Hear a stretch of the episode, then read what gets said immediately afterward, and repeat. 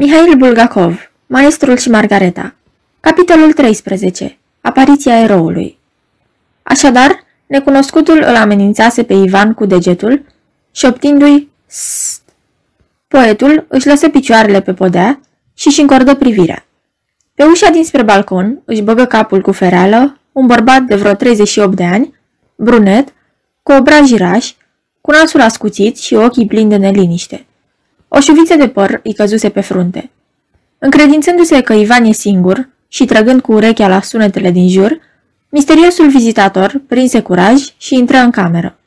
Atunci Ivan observă că și necunoscutul era îmbrăcat cu haine de spital. Purta pijama, papuci pe piciorul gol, iar pe umeri un halat cafeniu. Nou-venitul îi făcu lui Ivan cu ochiul, ascunse în buzunar o legătură de chei, apoi întrebă dacă se poate așeza și, primind un răspuns afirmativ, se instală în fotoliu. Cum ai nimerit aici?" îl întrebă Ivan, în șoaptă, supunându-se degetului uscățiv care l avertiză. Grilajele dinspre balcon nu sunt încuiate cu lacăt? Da, sunt încuiate, în cuvință oaspetele. Însă Prascovia Feodorovna, o ființă tare cum se cade, e, din păcate, distrată. Cu o lună în urmă i-am șterpelit o legătură de chei și astfel pot să ies în balconul comun, care se întinde ca un brâu pe tot etajul și să mai vizitez din când în când câte un vecin. De vreme ce poți să ieși în balcon, rezultă că poți să și fugi de aici, sau e prea sus? Se interesă Ivan. Nu, răspunse hotărât oaspetele. Nu pot să fug de aici, nu pentru că ar fi prea sus, ci pentru că nu am unde. Făcu o pauză, apoi adăugă. Așadar, stăm închiși? Stăm, îi răspunse în ton Ivan, uitându-se cu atenție în ochii nou venitului, căprui și fără astâmpăr. Da, zise oaspetele neliniștindu-se. Sper însă că nu ești un nebun furios. Pentru că, știi, nu pot îndura gălăgia, vânzoleala, folosirea forței și alte lucruri de felul ăsta. Urăsc îndeosebi țipetele omenești, indiferent dacă exprim o suferință, furie sau alte simțăminte. Liniștește-mă, te rog. Spune-mi, așa e că nu ești un nebun furios? Aseară, la restaurant, l-am pocnit pe unul peste bot. Mărturisi poetul înviorat. Pe ce motiv? întrebă sever oaspetele. Păi, ca să fiu sincer, fără niciun motiv, îi răspunse stânjenit Ivan. E rușinos, îl mustră oaspetele adăugând. Și apoi ia seama cum te exprimi. L-am pocnit peste bot. Despre om nu se poate spune sigur ce are, bot sau față. Eu însă cred că are față. Așa că să știi, cu pumnii nu. Să te lași de treburi de-astea și pentru totdeauna. După ce îl muștru lui astfel pe Ivan, oaspetele se informă. Profesia dumitale? Poet, mărturisi cam în silă Ivan. Vizitatorul se întristă. Oh, ce ghinion pe capul meu! exclamă el, dar, dându-și seama că făcuse o gafă, își ceru scuze și întrebă. Care-i numele dumitale? Bezdomnei. Eh, zise oaspetele strâmbându-se. Nu-ți plac versurile mele? Îl întrebă curios Ivan. Nu-mi plac nici de frică. Ce anume ai citit? N-am citit niciun vers al dumitale, exclamă nervos vizitatorul. Atunci de ce vorbești așa? Mare lucru, parcă n-aș fi citit alte versuri. Deși, poate că printr-o minune... Bine, sunt gata să le accept. Spune, sunt frumoase versurile pe care le-ai scris? Oribile, rosti deodată sincer și neînfricat Ivan. Să nu mai scrii, făcu rugător vizitatorul. Promit și jur, făgădui solemn poetul. Întăriră jurământul cu o strângere de mână, dar, tocmai în clipa aceea, de pe coridor se auziră niște pași, domol și glasuri. Șt! șopti oaspetele și sări în balcon, închizând ușa cu grilaj. În rezervă își băgă capul Prascovia Feodorovna, îl întrebă pe Ivan cum se simte și dacă vrea să doarmă cu lumina aprinsă ori stinsă. El o rugă să lase lumina aprinsă și Prascovia Feodorovna se retrase urându-i noapte bună. Când totul se liniști, din balcon se reîntoarse oaspetele. Îi comunică în șoaptă lui Ivan că în rezerva 119 a fost adus unul nou, un grăsant cu fața stacojie, care bombone tot timpul despre nu se știe ce valută ascunsă în canalul de ventilație și care se jură că la ei, pe Sadovaia, s-a instalat necuratul. Îl înjură pe Pușkin de toți sfinții și urlă într-una. Curălesov! Bis! Bis! Povesti oaspetele cu tremurându-se înspăimântat. Dar apoi se liniști, se instală din nou în fotoliu și zise De altfel, să lăsăm în plata domnului. Și, reluând firul discuției întrerupte, întrebă Așadar, din ce cauza ai nimerit aici? Din cauza lui Pilat din pont, răspunse Ivan, aruncând o privire mohorâtă în podea. Cum? strigă oaspetele, uitând de orice prudență și astupându-și în clipa următoare gura cu mâna. Ce coincidență extraordinară! Te implor să-mi povestești, te implor! Căpătând, fără vreun motiv anume, încredere în necunoscut, la început poticnindu-se și fâstăcindu-se, apoi, mai cu îndrăsneală, Ivan se apucă să istorisească întâmplarea din ajun de la patriarșul Prud. Da, misteriosul hoț de chei era pentru Ivan Nicolaevici un auditor ideal. Oaspetele nu-l socotea nebun. Părea foarte interesat de istorisirea poetului și, tot ascultând până la urmă, se entuziasmă la culme. Îl întrerupea mereu pe Ivan cu exclamații. Și? Și? Mai departe? Te rog din suflet, mai departe. Dar, pentru Dumnezeu, punct cu punct. Ivan nu lăsa nimic deoparte. Ba chiar îi venea mai ușor să povestească așa, treptat, treptat, ajunse la scena când, înfășurat într-o mantie albă cu căptușa la sângerie, Pilat din pont ieșise în balcon. Oaspetele își împreună mâinile ca pentru rugăciune, șoptind. Oh, cum am ghicit! Cum am ghicit totul! Descrierea morții îngrozitoare a lui Berlioz, necunoscutul o întâmpină cu o observație enigmatică, în timp ce ochii îi scăpărau de ură. De un singur lucru îmi pare rău, că în locul lui Berlioz nu a fost criticul Latunski sau literatul Emstilav Lavrovici, și exclama apoi frenetic, tot în șoaptă. Mai departe. Motanul care voise să-și plătească biletul de tramvai îl amuză grozav pe oaspete. Se înnăbușea de un râs mut, uitându-se la Ivan, care, surășcitat de succesul povestirii sale, sărea, ghemuit, imitând motanul cu grivna sub mustață. În cele din urmă, după ce povesti întâmplarea de la casa Gribedov, întristat și întunecat la chip, Ivan încheie. Și uite așa, am ajuns aici. Oaspetele își puse mâna cu simpatie pe umărul bietului poet, vorbind astfel. Nefericit poet. Dar numai dumneata singur, dragul meu, ești vinovat. Ți-ai făcut-o cu mâna dumitale. Nu trebuia să te porți cu el atât de familiar și oarecum chiar obraznic. Iată răsplata. Ba ar merita încă să zici mersi că ai scăpat atât de ieftin. Dar cine o fi el, mă rog, la urma urmei? Exclamă Ivan, scuturându-și pumnii, agitat la culme. Oaspetele îl privi cu luarea minte și răspunse tot cu o întrebare. Nu o să te enervezi prea tare? Noi, cei de aici, nu suntem oameni prea de nădejde. Nu o să urmeze după aia doctor, injecții? Nu o să se facă zarvă? Nu, nu, exclamă Ivan. Spune, te rog, cine e el? Bine, răspunse oaspetele, urmând răspicat și convingător. Ieri la patriarșe prudă te-ai întâlnit cu satana. După cum promisese, Ivan nu se enervă, dar rămase uluit.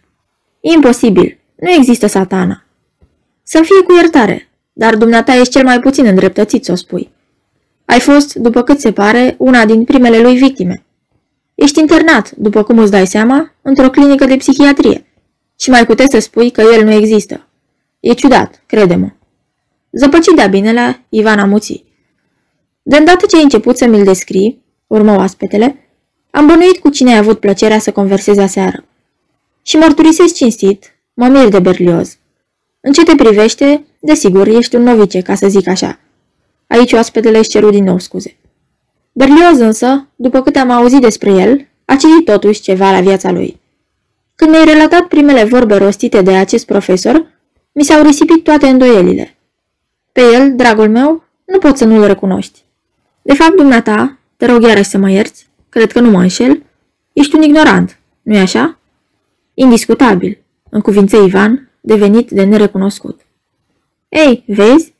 Doar până și chipul pe care mi l-ai descris, ochii aceia unul într-un fel, celălalt într-alt fel, sprâncenele.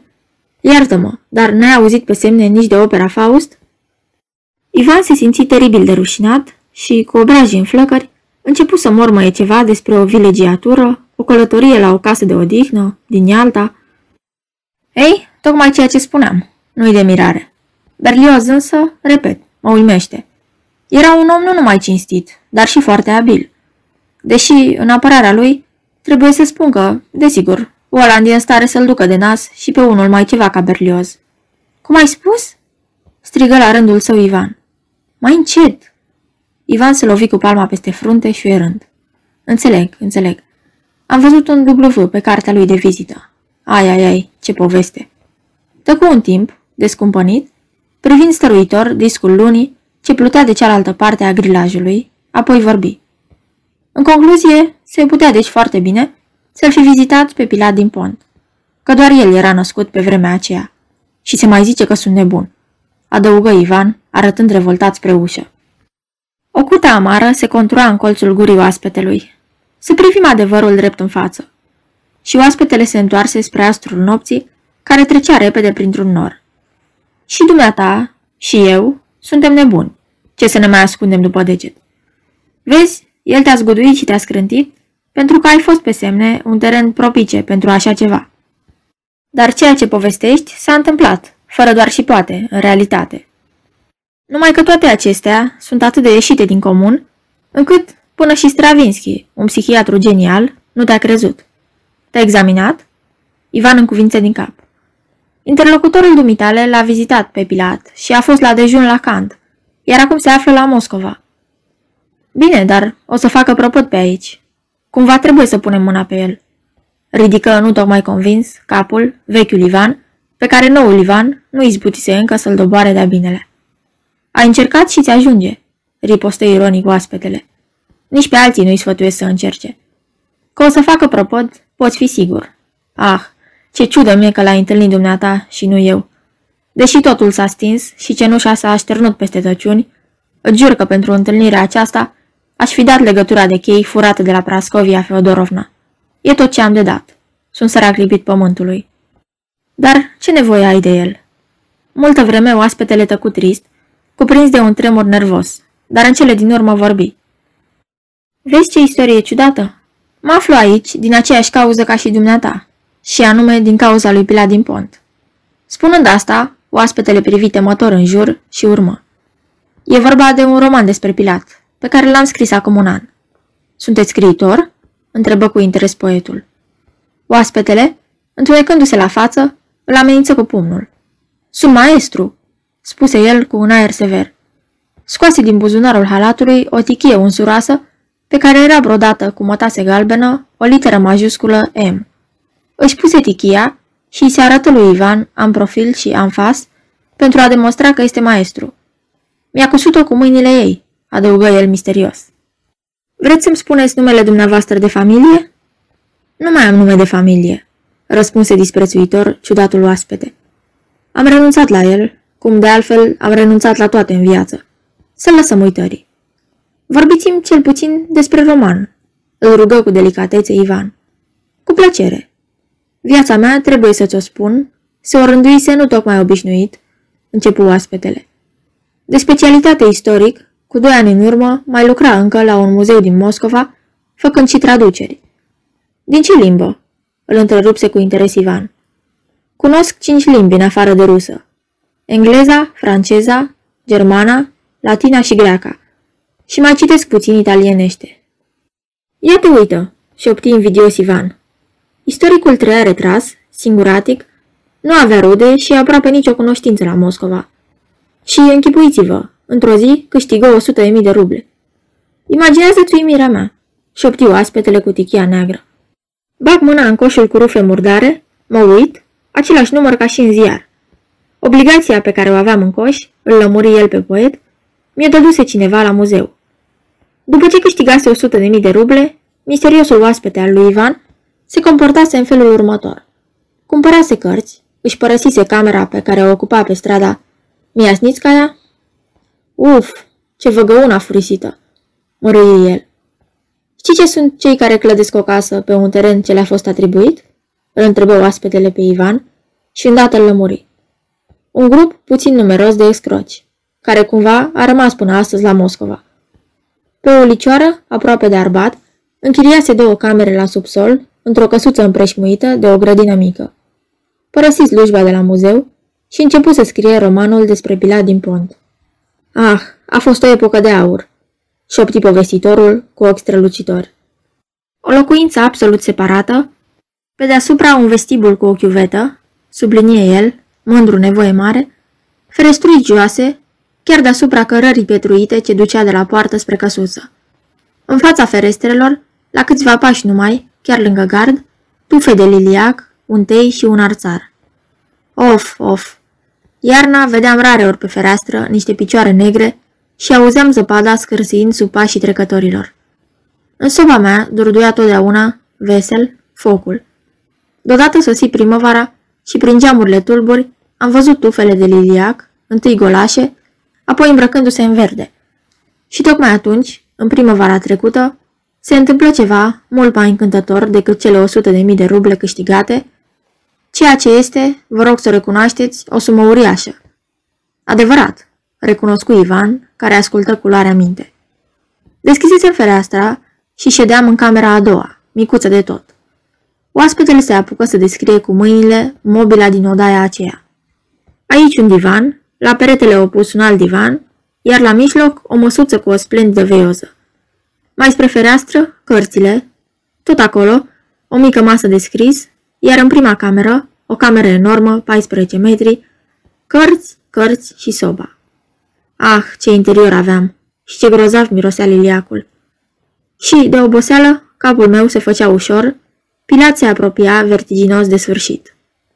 Mantie albă, căptușală roșie. Înțeleg, exclamă Ivan. Întocmai. Pilat se apropia vertiginos de sfârșit, se apropia de sfârșit și de atunci știam chiar cuvintele cu care voi încheia romanul. Al cincilea procurator al iudeii, călărețul Pilat din pont. Și, firește, ieșeam afară să mă plimb. O sută de mii, o sumă uriașă. Și aveam un costum superb de haine. Sau mă duceam să iau masa la un restaurant ieftin. Perbat era un restaurant foarte bun. Nu știu dacă mai există și astăzi. Apoi, oaspetele deschise larg ochii și, privind luna, își urmă șoapta. Purta în brațe un buchet de flori galbene oribile, neliniștitoare. Dracule știe cum se numesc, dar la Moscova apar cele din tâi. Florile contrastau cu pardesiul ei negru de primăvară. Purta în brațe un buchet de flori galbene, o culoare care aduce nenoroc. Cotind de pe Tverskaya într-o ulicioară, întoarse capul. Cunoști Tverskaya, nu-i așa? Mii de oameni se prindeau pe strada asta, dar te asigur că ea m-a văzut numai pe mine. Și m-a privit, poate nu neliniștită, ci îndurerată. Pe mine mă uimise atunci, nu atât frumusețea ei, cât singurătatea cu totul neobișnuită, nemai văzută, ce îi se citea în ochi. Supunându-mă acelui simbol galben, am cotit și eu în ulicioară, luând-o pe urmele ei. Pășeam amândoi tăcuți pe ulicioara strâmbă, cenușie, ea pe o parte, eu pe cealaltă, și nu era, închipuieți, în afară de noi doi, țipenie de om. Mă chinuiam, aveam senzația că neapărat trebuie să-i vorbesc și mă temeam că n-am să pot scoate o vorbă, că ea va pleca și nu o voi mai vedea niciodată. Dar, pe neașteptate, închipuieți, a vorbit. Vă plac florile mele? Mi-amintesc de glasul ei, grav, dar cu inflexiuni neașteptate, și, deși e stupid, mi s-a părut în clipa aceea că ecoul răsunase în ulicioară, desprinzându-se dintr-un zid galben și murdar.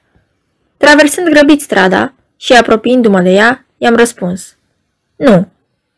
M-a privit mirată, iar eu mi-am dat seama deodată că iubisem toată viața această femeie. Ce istorie, nu-i așa? Ai să spui firește că sunt nebun. Nu spun deloc, sări Ivan adăugând. Mai departe, vă implor. Și oaspetele urmă. Da, m-a privit mirată, apoi m-a întrebat. Nu vă plac florile? În glasul ei mi se păruse că deslușesc ceva ostil. Pășeam alături de dânsa, străduindu-mă să țin cadența și, spre mirarea mea, nu mă simțeam câtuși de puțin stânjenit. Bă-mi plac, însă nu de astea. De care? Trandafirii. În clipa următoare am regretat răspunsul meu, pentru că ea, zâmbind vinovată, și-a aruncat florile într-un șanț.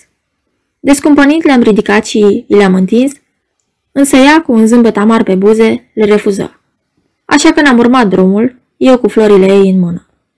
Am mers un timp, așa în tăcere, până când ea mi-a luat florile și le-a aruncat în mijlocul străzii, apoi și-a pus mâna cu mănușă neagră în mâna mea și ne-a urmat drumul unul lângă altul.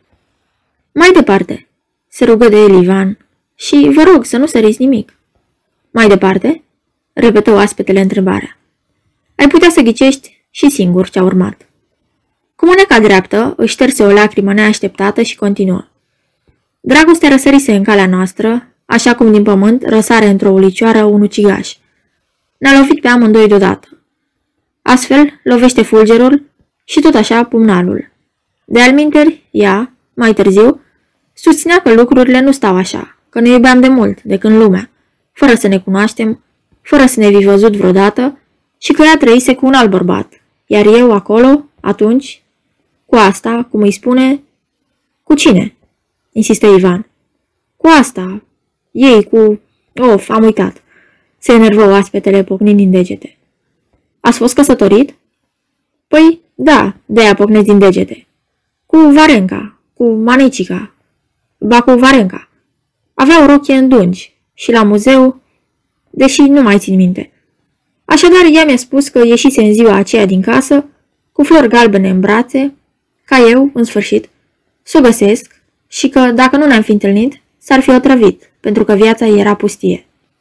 Da, dragostea ne lovise fulgerător. Am înțeles asta chiar în aceeași zi, chiar peste un ceas, când ne-am pomenit, fără să ne dăm seama, lângă zidul Kremlinului, pe chei.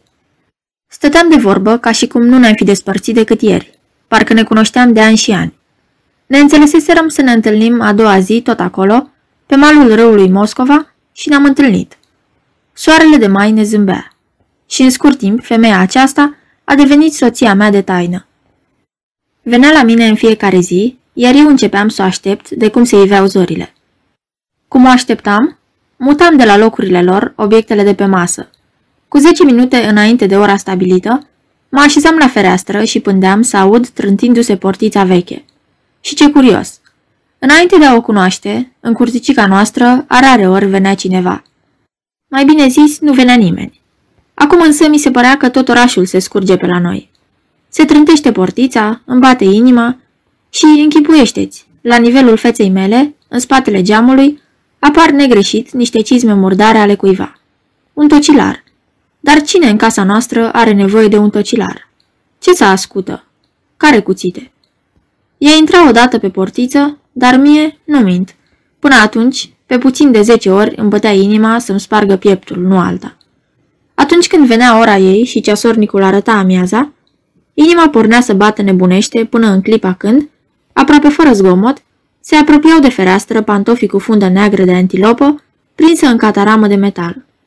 Uneori se răsfăța și, oprindu-se lângă a doua fereastră, ciocănea cu vârful pantofului în geam. În aceeași clipă, ieșeam la fereastra în care ciocănise, dar pantoful dispărea, dispărea și mătasea neagră, care pentru o clipă întunecase lumina zilei și eu mă duceam să-i deschid. Te asigur că nimeni nu știa de legătura noastră, cu toate că, de obicei, nu se întâmpla așa. Nici bărbatul ei, nici cunoștințele nu știau nimic. Cei din căsuța veche, unde se afla sub solul ocupat de mine, cunoșteau situația, fără îndoială, fiindcă vedeau că vine o femeie în vizită, dar numele nu îl știau. Dar cine era? Se interese Ivan, foarte curios, să afle povestea asta de dragoste. Oaspetele făcu un gest care însemna că nu o să spună asta niciodată nimănui și își urmă povestirea. Ivan află că maestrul și necunoscuta se îndrăgostiseră atât de tare unul de altul, încât deveniseră inseparabili. Ivan își închipuia, din povestire, cele două cămăruțe de la subsol, unde veșnic domnea o penumbră deasă din cauza liliacului și a gardului. Vedea Evea mobila tapisată cu roșu, roasă, biroul, ceasornicul care suna din jumătate în jumătate de oră și cărțile, multe cărți, ce se înălțau de la podeaua vopsită până la tavanul afumat și soba. Află că, din primele zile ale legăturilor, oaspetele său și tainica lui soție se convinseseră că destinul îi scosese pe unul în calea celuilalt la încrucișarea străzii Zverskaya cu ulicioara aceea, fiind făcuți unul pentru altul și sortiți să nu se mai despartă niciodată. Din povestirea oaspetelui său, Ivan mai află cum își petreceau ziua cei doi îndrăgostiți. Când venea la el, ea își punea mai întâi șorțul în antreul îngust, unde se afla și chiuveta cu care se mândrea atâta, sărmanul bolnav, aprindea lampa cu petrol instalată pe masă, pregătea dejunul și așeza masa în prima cameră. Când se dezlănțuiau furtunile de mai și prin fața geamurilor cam chioare se rostogoleau cu zgomot în gang și voaie năvalnice, amenințând să inunde și cel din urmă adăpost, Cei doi îndrăgostiți aprindeau focul în sobă și scoceau cartofi. Se ridicau aburi, coaja neagră de cartofi îți murdărea degetele. La subsol se auzeau râsete, copacii din grădină își scuturau crenguțele rupte în timpul ploii și inflorescențele albe. După ce se sfârșiră furtunile și veni vara toridă, într-un vas de flori apărură trandafirii mult așteptați, dragi amândurora. Maestrul lucra febril la romanul său, care o absorbise și pe necunoscută. Zeu, în unele momente, eram gelos pe el. Își șoptea lui Ivan oaspetele nocturn, venit din balconul scăldat în lumina palidă a lunii. Înfigându-și în păr degetele subțiri cu unghiile ascuțite, ea citea și recitea la nesfârșit cele așternute pe hârtie, iar apoi lucra la tichiuța aceea cu monogramă galbenă. Câteodată ședea chircită lângă rafturile de jos ale bibliotecii, sau, stând în picioare și ajungând până la cele de sus, ștergea cu cârpa sutele de cotoare prăfuite. Îi prezicea glorie, îl dorea și, în perioada aceea, începuse să-i spună maestru. Aștepta nerăbdătoare cuvintele făgăduite, ultimele cuvinte despre al cincilea procurator al iudei, repeta, cântat, cu glas tare, fraze răslețe care îi plăceau și spunea că în romanul acesta e viața ei. Romanul fusese terminat în luna august și dat unei dactilografe necunoscute, care îl transcrisese în cinci exemplare. În sfârșit, sosise ceasul când trebuia să părăsească refugiul tainic și să iasă în arena vieții. Am ieșit în arena vieții, ținând manuscrisul în mână, și atunci viața mea a luat sfârșit. Și opti maestrul, plecându-și capul, și multă vreme după aceea, tichia neagră cu emul ei galben nu s-a mai oprit din clătinat. Oaspetele își urmă povestirea, care era acum cam incoerentă, un singur lucru se putea înțelege, că atunci se petrecuse o catastrofă cu el. Nimerisem pentru prima oară în lumea literaturii.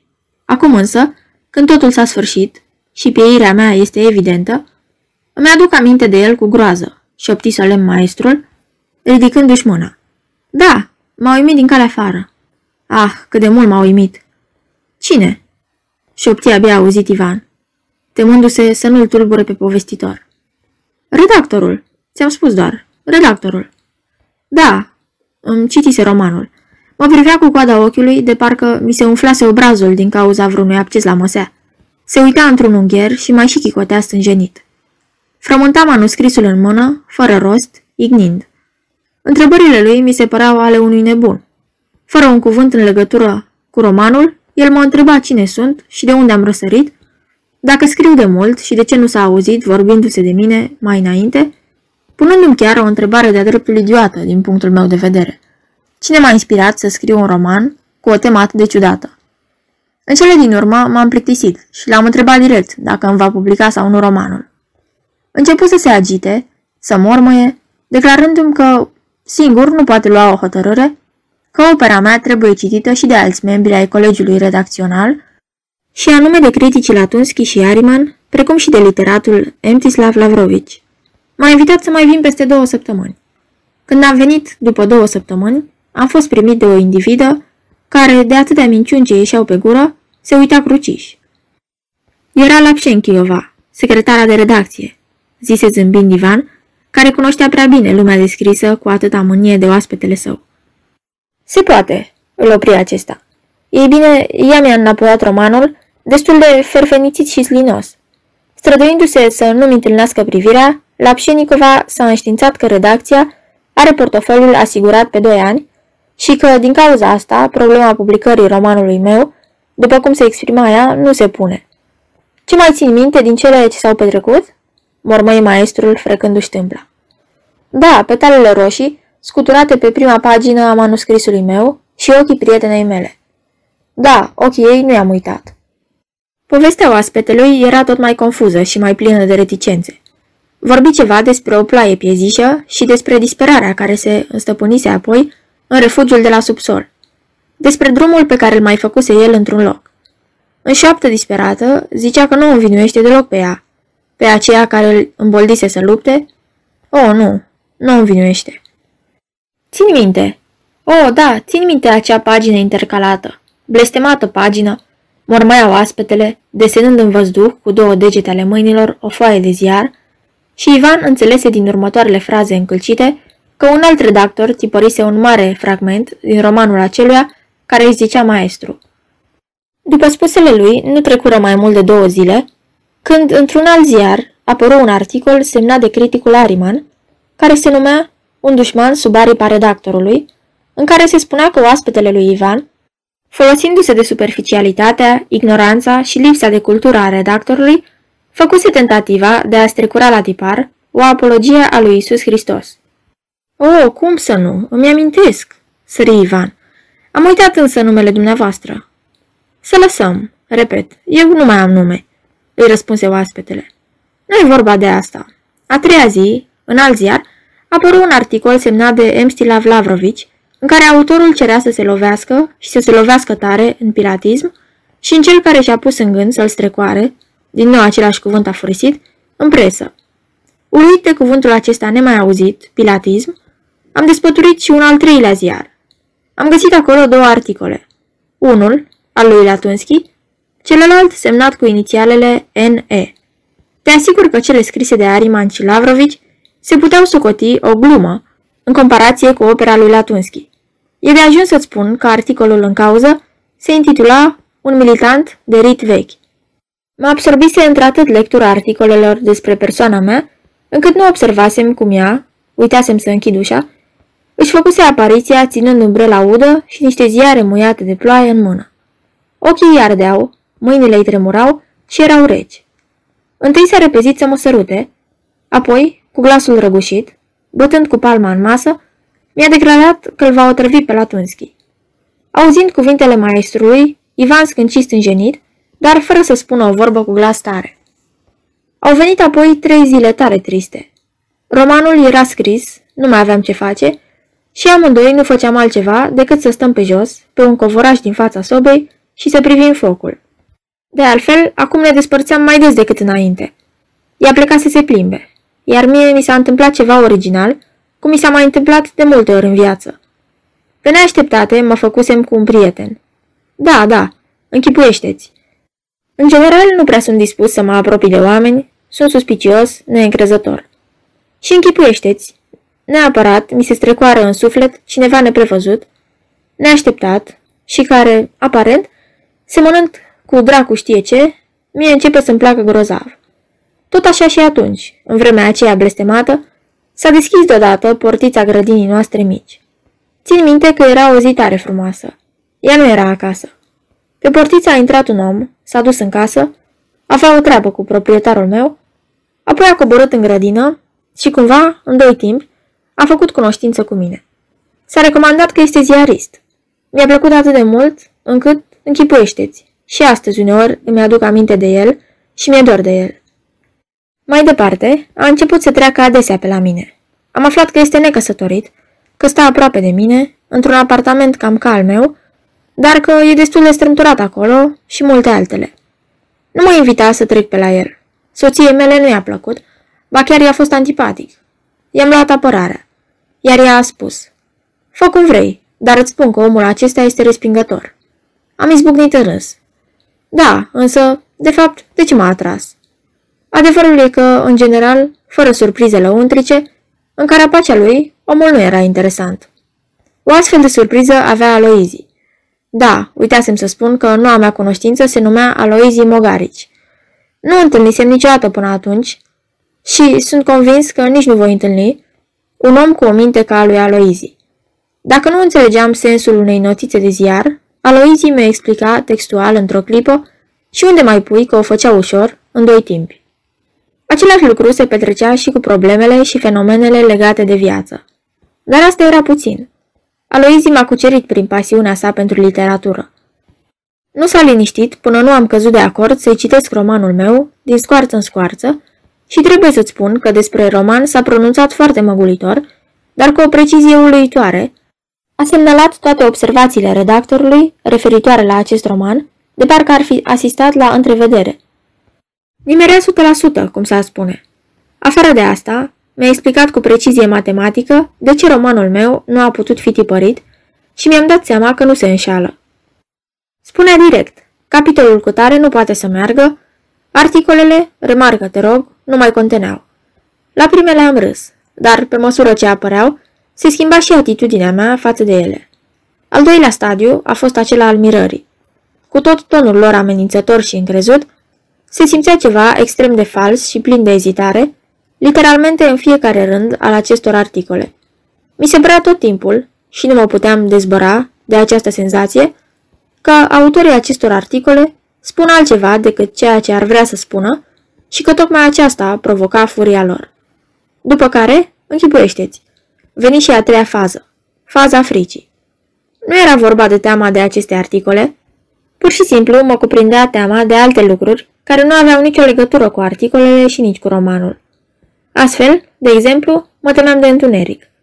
Într-un cuvânt, făcusem o boală psihică. Mi se părea, mai ales când eram gata să adorm, că o caracatiță mlădioasă și rece își strecoară tentaculele drept spre inima mea. Și a trebuit să încep să dorm cu lumina aprinsă.